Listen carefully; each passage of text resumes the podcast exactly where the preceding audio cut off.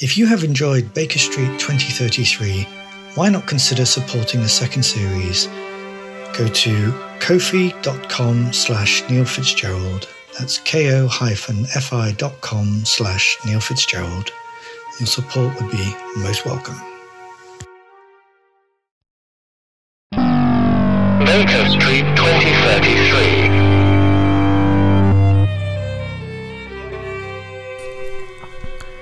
The Glass Cryptographer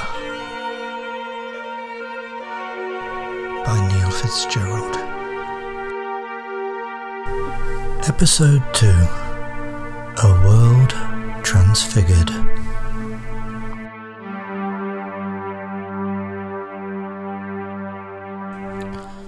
The extraordinary novelties of the world I had been thrust into did not relent with my escape from this room of human assembly. I was thrust into a corridor of a similar pristine alabaster and of such electrified brightness that a less rational mind might consider itself to be now safely ensconced in heaven. The dearth of humankind lent the environment a distinctly eerie aspect. There were doors on either side of the one I had exited, and I peered through their shaded glass. One was filled with huge machines twice my height, and lined up in regular ranks like soldiers on parade, conjoined by wires and emitting blue light intermittently. Substantial tubes ran across the ceiling. The door to this queer assemblage was locked, though this time eschewing the combination lock of the manufactory room. The other door, however, was open and appeared to be a cloakroom. On entering, the electric lights came on overhead. It was uncanny, as though they had recognized the human need for radiance. Inside, I found some white laboratory coats, in the pocket of which I made an intriguing discovery a small tablet comprised of polished black glass on one side. It recalled an obsidian mirror, an occult object used in black magic practices to commune with the dead.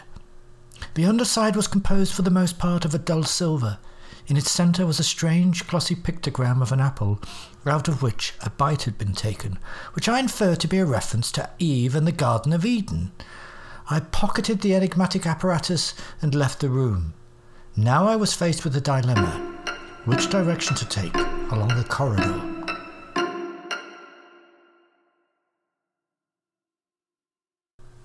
I wondered what I should do if I encountered someone, for there was nowhere to hide and I was hardly inconspicuous. I cut a strangely morose figure, all in black, against this remorselessly blanched interior.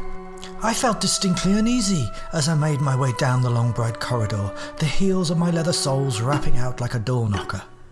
As I continued, I had the queer sense that the corridor itself was curving round, and that I was going round in a circle, when suddenly I saw a very different sort of light natural light.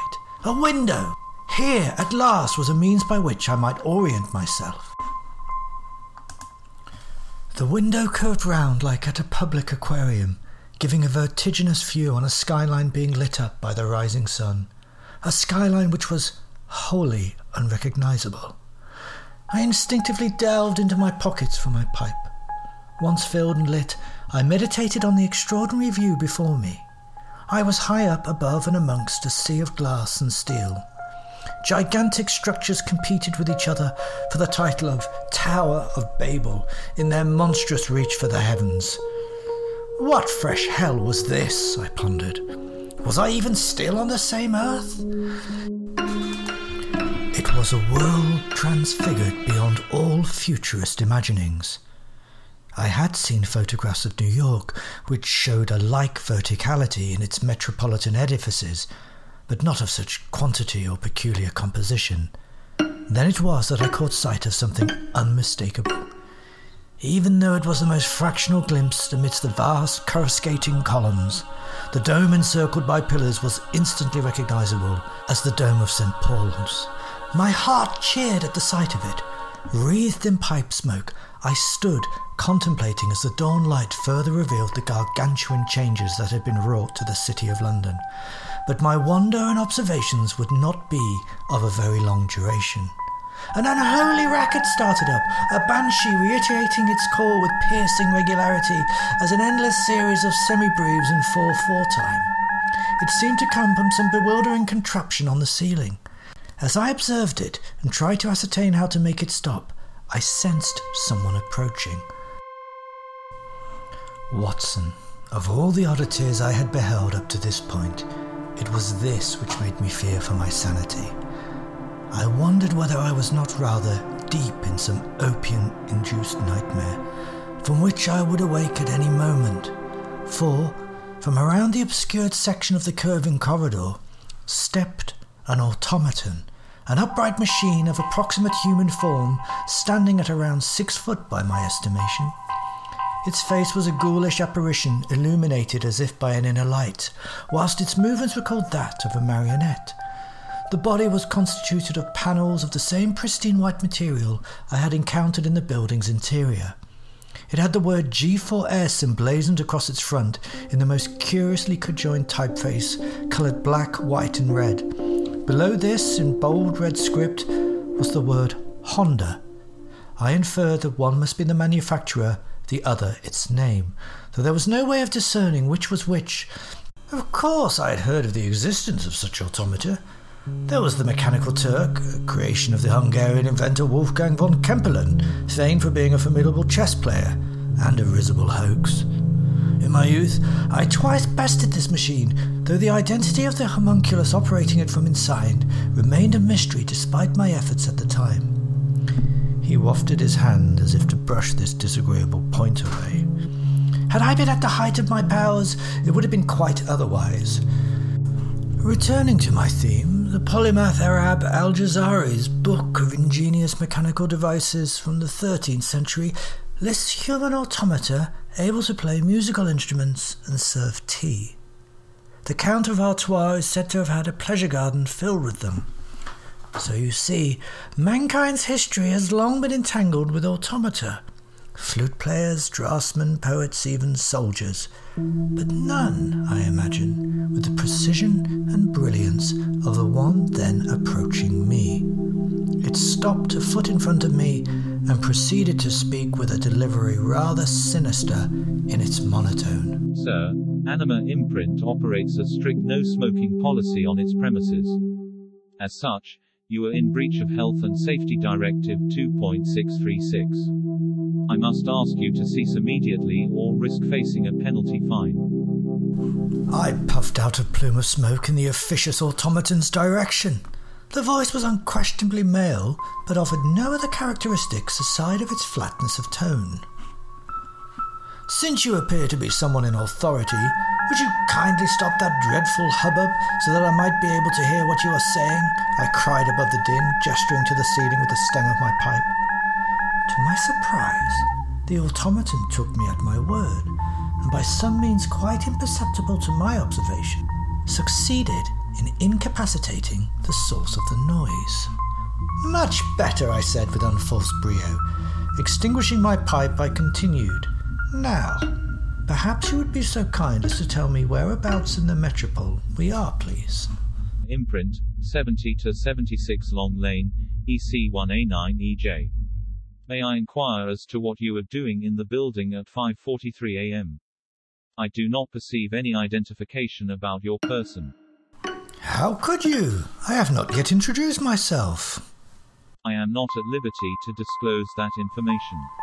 I therefore deduce, Watson, that my observational methods were now being utilized by those engaged in safeguarding private property, an intriguing development. I could see that further parleying with the automaton would extract no new information, and so brought the conversation to a close. I would be much obliged if you could direct me to the exit from this building. With pleasure, sir. Now, mark this, Watson, mark this, for it tells you much about the nature of this creation. The automaton then escorted me from the building, first accompanying me to the lift. Once inside, I noted the lack of operator and the floor we were on. 61! An unimaginable height for a building to be. When I tell you the floors went up to 76, I wager you will hardly give it credence, Watson. I should not in your place. The lift was near silent and descended with an awesome rapidity and smoothness of motion. In no time, we were arrived at the ground floor and making our way through an enormous atrium of large, unpeopled white desks, white armchairs, and that same refulgent white light all around. We made for the enormous doors which opened for us automatically by some peculiar magic, and then we were outside. Oh, Watson, I closed my eyes and breathed in the air of London once again. Immediately noticeable on the nasal receptors and lungs was its peculiar freshness. Gone was the heavy fog of factory smoke. One breathed air like that of an alpine meadow. No wonder they had outlawed smoking. They had somehow rescued the metropolitan atmosphere from human despoliation. A remarkable achievement. Opening my eyes, I beheld these mountainous structures of glass and steel towering up above me. My six feet three inches felt ant like beside their elevation. To walk in their midst was to be plunged into the abyssal depths of a canyon. All was gloom at ground level. One could not see the sky, but caught glimpses of clouds and sunlight reflected in the windows of the upper floors. The automaton hailed a cab which was approaching, an automobile quite unlike the Model T Ford. This was a sleekly organic form in which the occupants were entirely enclosed. The exterior was a garish display of fluorescent yellow and blue in checkered pattern. And on its roof, a piercing light, the colour of lapis lazuli, turned in a rapid gyre like the beacon of a lighthouse. Put me in mind of the blue carbuncle, Watson, which you will no doubt recall describing with an excess of romantic feeling in your inimical trove of fairy tales. I was about to protest at this jibe, but Holmes simply held aloft an imperious hand as if to ward off any such remonstration. The vehicle's windows were dark and thus concealed any occupants, but this mystery was soon cleared, for two further automata immediately exited. They were almost identical to the one which had escorted me from the building. Indeed, both bore its insignia of G4S and Honda. They differed in several crucial aspects.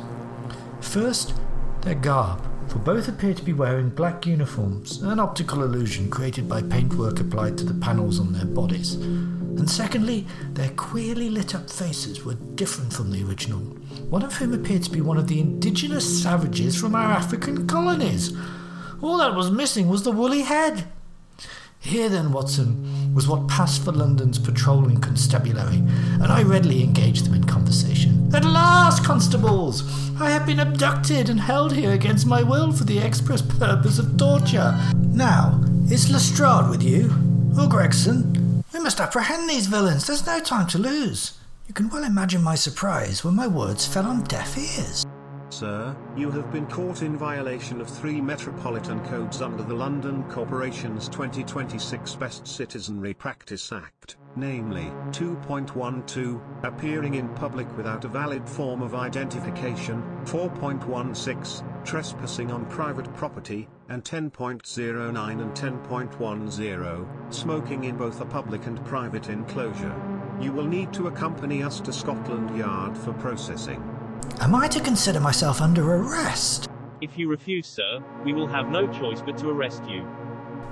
Very well, then, I said, and found myself sandwiched between these dullards in the back of the peculiar automobile. Watson, what else could I do? Attempt to remonstrate with automata? Or simply comply? You have seen how cleverly the original automaton had drawn me into this encounter with the London constabulary. So I went willingly with these two bobbies in the hope that it might bring me to a human being with which to converse sensibly and swiftly resolve this disagreeable muddle. Inside the carriage, it became immediately apparent how weird this world had become, for there was no driver at its wheel. I could only infer that even the vehicle was also automated somehow, a truly terrifying prospect before commencing a journey. Curiously, the operation of the machine was silent, and the vehicle seemed to glide along when it set off again. The tinted glass prevented me from observing much en route, aside of occasional glimpses of the lamps of other similarly fantastically shaped vehicles, all remaining, I noted, meticulously equidistant from our vehicle and each other. Along with this curiosity, I had much to consider along the way, such as how the London Constabulary remained a force to be reckoned with in their intelligence quotient. There was the aforementioned 2026 Act of Best Citizenry Practice. Did the number signify the year in which I had been transported, or was I even further beyond this astounding date? Then there was the awe inspiring perpendicularity of London, the fantastic machines which populated it, and, thus far, the absence of all human life on the scene. I was keen to see what the police station would bring and to have a chance to examine the occult object in my pocket.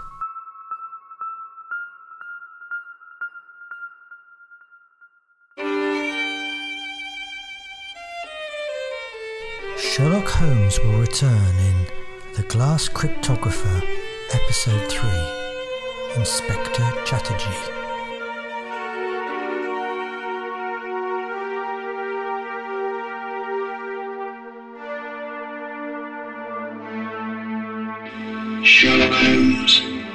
2033.